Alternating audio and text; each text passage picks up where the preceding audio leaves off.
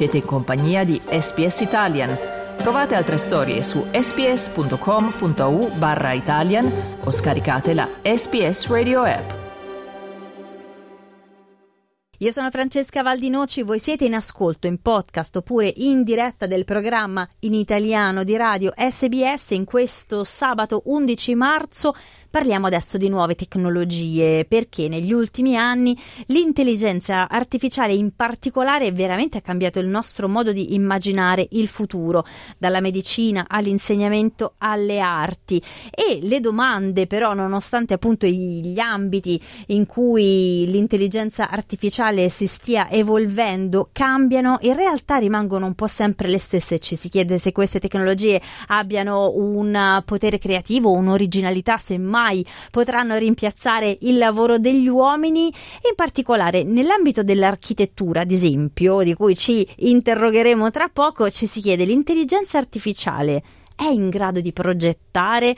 Questa domanda è al centro di un incontro che si terrà giovedì 16 marzo all'Istituto Italiano di Cultura di Sydney, un evento organizzato in occasione della giornata del design italiano. Ospite sarà Alberto Pugnali che abbiamo eh, il piacere di avere nostro ospite negli studi di Melbourne questa mattina. Buongiorno. Buongiorno e grazie dell'invito. Tu sei architetto, senior lecturer in architectural design presso la facoltà di architettura dell'Università di Melbourne. Abbiamo un po' introdotto questo macro argomento. Allora, innanzitutto, perché è così importante inserire un discorso sull'intelligenza artificiale, la, la, progettazione all'interno di un evento che parla di design italiano. Che cosa ci racconta di come sta cambiando anche il discorso sul futuro del design italiano rispetto all'ambito delle intelligenze artificiali, delle nuove tecnologie, Alberto? L'architettura c'è da dire che è sempre stata eh, un passo indietro rispetto ad altre discipline nelle quali le nuove tecnologie arrivano prima, pensiamo all'automotive design o ingegneria aerospaziale, eh, la medicina e poi queste tecnologie si spostano da un campo all'altro e arrivano fino al design. Negli anni passati c'è stata prima l'introduzione del, del, computer per disegnare come st- strumento di drafting, poi eh, si è passati a strumenti di ottimizzazione cose che usavano prima gli ingegneri, poi sono partati, passati agli architetti, adesso abbiamo l'intelligenza artificiale che è presente sostanzialmente ovunque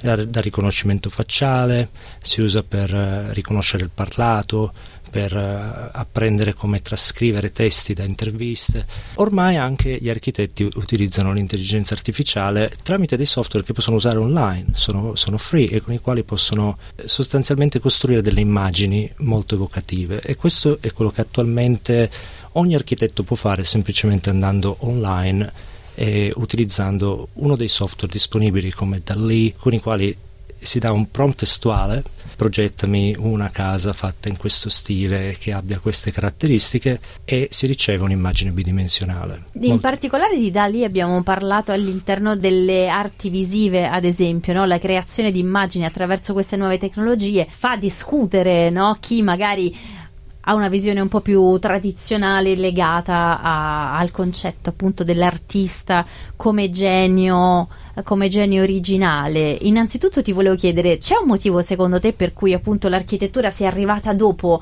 all'utilizzo di queste tecnologie in particolare? Perché effettivamente insomma come ambito sembra perfetto, no? c'è il, l'aspetto visuale, eh, creativo del progetto, ma ovviamente c'è anche l'ambito eh, della scelta dei materiali, l'ambito ingegneristico. Eh, in realtà forse mi dovrei correggere perché l'architettura è arrivata dopo, nel senso che negli ultimi anni sta ristudiando queste cose, eh, ma in realtà è arrivata, è, sta, è, stata una disciplina che ha studiato queste cose dagli, dagli, anni 70, dagli anni 50, anche quando non c'erano ancora gli strumenti per poi poter realizzare le teorie che venivano sviluppate. Eh, quindi l'intelligenza artificiale nasce come concetto nel mondo del design e dell'architettura molto tempo fa quando si poteva solo pensare sulla carta, ma non si poteva verificare le, le teorie e le idee che venivano messe in campo. Tutto muore intorno agli anni 90. E, e perché? Che succede negli anni 90? Beh, negli anni 90 succede che iniziano le prime tecnologie CAD per disegnare in tridimensionale, in bidimensionale il mondo dell'intelligenza artificiale perde un pochettino di, di, peso anche proprio nell'ambito accademico della ricerca. La ricerca si sposta su altri settori. Tutto rinasce adesso perché abbiamo effettivamente la tecnologia per portare avanti le idee maturate nei decenni passati. Ma quindi io che non sono architetto posso utilizzare questi strumenti e appunto eventualmente creare un progetto mio? Sì, chiunque può usare questi str- eh, strumenti. In realtà non si può proprio creare un progetto perché costruire un'immagine bidimensionale evocativa corrisponde un po' a fare uno schizzo e, e, non è neanche un'idea, è proprio solo una suggestione. Trasformare uno schizzo bidimensionale o anche un'immagine fotorealistica bidimensionale in un progetto significa trasformare un'idea che è bidimensionale in tridimensionale, pensare a degli spazi, pensare a delle, degli aspetti tecnici come accessi, il programma funzionale dell'edificio, quindi è molto complesso. Quindi finora queste intelligenze artificiali danno la possibilità solamente di toccare l'ambito primo della progettazione? Diciamo che è molto semplice riuscire a lavorare con testo, immagini, perché è quello che l'intelligenza artificiale può fare molto bene. Uno dei, dei, degli aspetti principali dell'intelligenza artificiale è che deve, per poter funzionare bene, ogni modello di intelligenza artificiale deve, deve seguire una fase di apprendimento. Quindi bisogna mostrargli moltissime immagini, dei testi e attraverso questa fase di apprendimento, eh, un po' come farebbero gli esseri umani, dopo tanti anni di scuola imparano a fare delle cose, motivo per cui l'intelligenza artificiale gioca bene a scacchi perché è molto facile trovare un database di migliaia, milioni di partite con, con i quali fare l'apprendimento. Questo è un po' più difficile in architettura, perché se noi vogliamo andare oltre la, diciamo, la potenza delle immagini bidimensionali che troviamo ovunque online, la cosa è più complicata. Non è facile avere migliaia di modelli tridimensionali per immaginare degli spazi, non è così facile trovare piante, sezioni o tutte quelle relazioni, que- quegli altri allegati testuali e grafici che fanno parte di un progetto di architettura completo. Tu come architetto utilizzi le intelligenze artificiali? Hai giocato un po' con quelle che sono a disposizione, che cosa ne pensi? Io utilizzo l'intelligenza artificiale, anzi in realtà non la utilizzo, faccio ricerca sull'intelligenza artificiale e più che altro tramite un mio dottorando che ha appena finito il suo, il suo lavoro, anche, anche lui italiano, Gabriele Mirra abbiamo pensato di avere un approccio diverso, cioè fino ad oggi l'intelligenza artificiale arriva all'architettura più o meno come è stata usata in altri campi, quindi generazione di immagini oppure riconoscimento di caratteristiche da immagini. Ti faccio vedere una foto, riconoscimi lo stile architettonico, dimmi che architetto è, oppure ti dico progettami un edificio in questo stile e l'intelligenza artificiale restituisce un'immagine. Quindi o riconoscimento o generazione di immagini.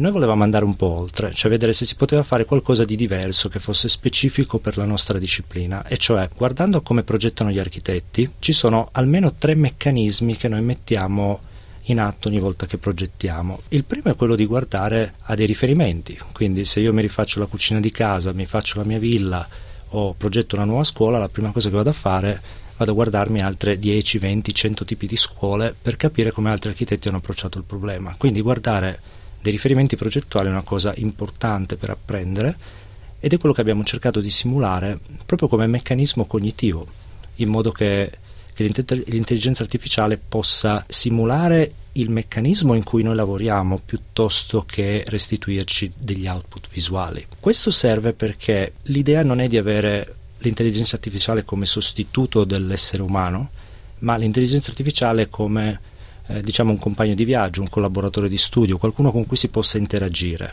non chiaramente parlando come stiamo dialogando io e te, ma attraverso input visuali magari o testuali. E la stessa cosa l'abbiamo fatta con altri due meccanismi che sono molto importanti. Uh, un altro eh, in inglese si chiama playfulness, è quello che usano i bambini, la giocosità, l'idea di, di, provare soddisfazione semplicemente a lavorare con dei piccoli blocchi tipo i Lego, assemblarli, costruire. Il divertimento è, è, è semplicemente il fatto di giocare con quei blocchi senza avere uno scopo specifico. Questo è un meccanismo che negli esseri umani è, è molto sviluppato, quello della giocosità, dell'idea di costruire, di fare, assemblare, perché semplicemente ci divertiamo, ci piace, abbiamo un sistema di reward, il nostro cervello ci dice che è una cosa piacevole. Abbiamo cercato di simulare questa cosa con l'intelligenza artificiale e l'ultimo meccanismo molto importante è quello dell'analogical reasoning, cioè trasferire conoscenza da un dominio a un altro. Ad esempio, molti architetti cosa fanno? Guardano alla natura, vedono delle forme interessanti e le riproducono si può andare a un livello ancora oltre, cioè vedono dei meccanismi interessanti, quindi un cuscino che si gonfia, una ruota che si gonfia a pressione e poi si utilizza lo stesso meccanismo per costruire delle strutture a scala più grande. Questo sistema di trasferimento di conoscenza da un dominio all'altro è una cosa che anch'essa si può simulare e noi l'abbiamo usata per, spero fare una cosa molto importante, cioè rimpiazzare degli alberi che avendo vissuto 100-200 anni non, non, possono essere rimpiazzabili in tempi brevi e quindi per preservare l'ecosistema devono essere sostituiti con delle protesi artificiali. Queste protesi artificiali devono avere le caratteristiche che gli uccelli che vivono in quell'area riconoscono come gradevoli per poter fare il nido. Alberi costruiti Alberi, artificialmente. Alberi artificiali, eh, tecnicamente sono delle protesi che si possono o installare su strutture esistenti oppure possono essere dei rimpiazzi per alberi che sono piantati a terra. Come si costruiscono? Ecco, que- questa è una bellissima domanda perché siamo esattamente nella fase in cui cerchiamo di eh, costruire eh, le prime installazioni. Come si costruiscono? Più che altro, quali sono i requisiti per costruirli? Cioè devono essere estremamente economici e semplici. Gli alberi hanno delle strutture complesse, hanno dei rami intricati, hanno una pelle eh, ruvida, complicata da replicare, quindi bisogna riuscire a capire quali sono le caratteristiche degli alberi che noi possiamo rimpiazzare artificialmente spendendo una cifra ragionevole. E quindi diciamo il volume degli alberi, la complessità dei rami, l'altezza probabilmente, ci sono una serie di caratteristiche che noi da esseri umani non riusciamo a riconoscere, immaginiamo quali potrebbero essere che gli uccelli riconoscono come caratteristiche gradevoli per fare la loro casa, ma non lo sappiamo. Tramite l'intelligenza artificiale quello che possiamo fare è di andare a analizzare gli alberi reali e capire quali sono quegli aspetti che si vanno a ritrovare di albero in albero e che possono essere replicati con delle tecnologie più semplici. Tu mi hai chiesto come si costruiscono. Ecco, la risposta è utilizzando ad esempio solo degli elementi dritti, che non abbiano curve, con dei giunti semplici, che siano tutti uguali, che possano essere costruiti in maniera seriale. E per fare questo utilizziamo un sistema di semplificazione che però riesca a preservare la, la complessità geometrica dell'albero iniziale. E questo non è solamente per rimpiazzare la struttura, ma anche la funzione? Sì, è principalmente per rimpiazzare la funzione, perché chiaramente una, una protesi artificiale non ha la, la, bellezza dell'albero originale e non ha neanche l'ambizione di andare a, a ricostruire una foresta artificiale L'idea è proprio di, di, dire abbiamo perso l'albero, non si può fare niente, ci sono de- degli alberi che impiegano 100-200 anni per arrivare alla fine della loro vita e, e, quindi ripiantare richiede altrettanto tempo affinché si arrivi a, a quel livello di maturazione. La protesi artificiale serve per dire manteniamo l'ecosistema così com'è per quanto possiamo, in modo che gli uccelli non si spostino, non migrino in altre regioni. Eh, però in, in qualche modo facendo questo noi ci mettiamo al posto della natura ne alteriamo completamente l'ecosistema. La natura ha anche un meccanismo di rigenerazione naturale che eh, sì, ne, ne garantisce la sopravvivenza. Un po' sai perché Alberto mi devi scusare, la mia mente è molto semplice che si interfaccia con questi argomenti per la prima volta, ma effettivamente dalla giocosità della macchina a questa Uh, capacità di, di, rimpiazzare processi generativi naturali, mi immagino un futuro veramente un po' da Blade Runner che non è che mi faccia sentire molto a mio agio. Ma l'idea per adesso è solo di avere dei meccanismi temporanei per preservare l'ecosistema, più che altro per colmare dei, dei, dei problemi, per, per risolvere dei, dei, danni che sono stati fatti. Non, non è una, una, soluzione definitiva. È anche una prima applicazione perché ce ne sono molte altre che potranno essere sviluppate in futuro e secondo me l'idea è di andare oltre l'idea di utilizzare l'intelligenza artificiale per generare immagini. Probabilmente nell'arco di 3-5 anni si potranno generare modelli 3D, si potranno fare cose molto più sofisticate, che però vanno verso la direzione di rimpiazzare il progettista umano. Io credo che quello che abbiamo cercato di fare con questo dottorando sia dimostrare una strada diversa, che è quella di utilizzare l'intelligenza artificiale per risolvere dei problemi specifici. Non sono soluzioni definitive, non, l'idea non è di rimpiazzare la natura, come l'idea non è di rimpiazzare quello che fanno i nostri studenti quando fanno degli schizzi. L'idea è semplicemente di accostarsi a queste cose, capire quanto possiamo avere aiuto dalla tecnologia mentre siamo in fase di comprensione anche di come si costruisce un futuro più sostenibile. Tutto questo sarà al centro appunto di un evento che è stato organizzato dall'Istituto Italiano di Cultura di Sydney. Maggiori informazioni le potremo condividere all'interno del podcast di questa intervista. Lo ritrovate tra poco su sbs.com.au barra Italian. Noi per questa mattina allora ringraziamo Alberto Pugnale, architetto e senior lecturer in architectural design presso la facoltà di architettura dell'Università di Melbourne. Grazie mille Alberto. Grazie a voi. Volete ascoltare altre storie come questa? Potete trovarle su Apple Podcasts, Google Podcasts, Spotify o ovunque scarichiate i vostri podcast.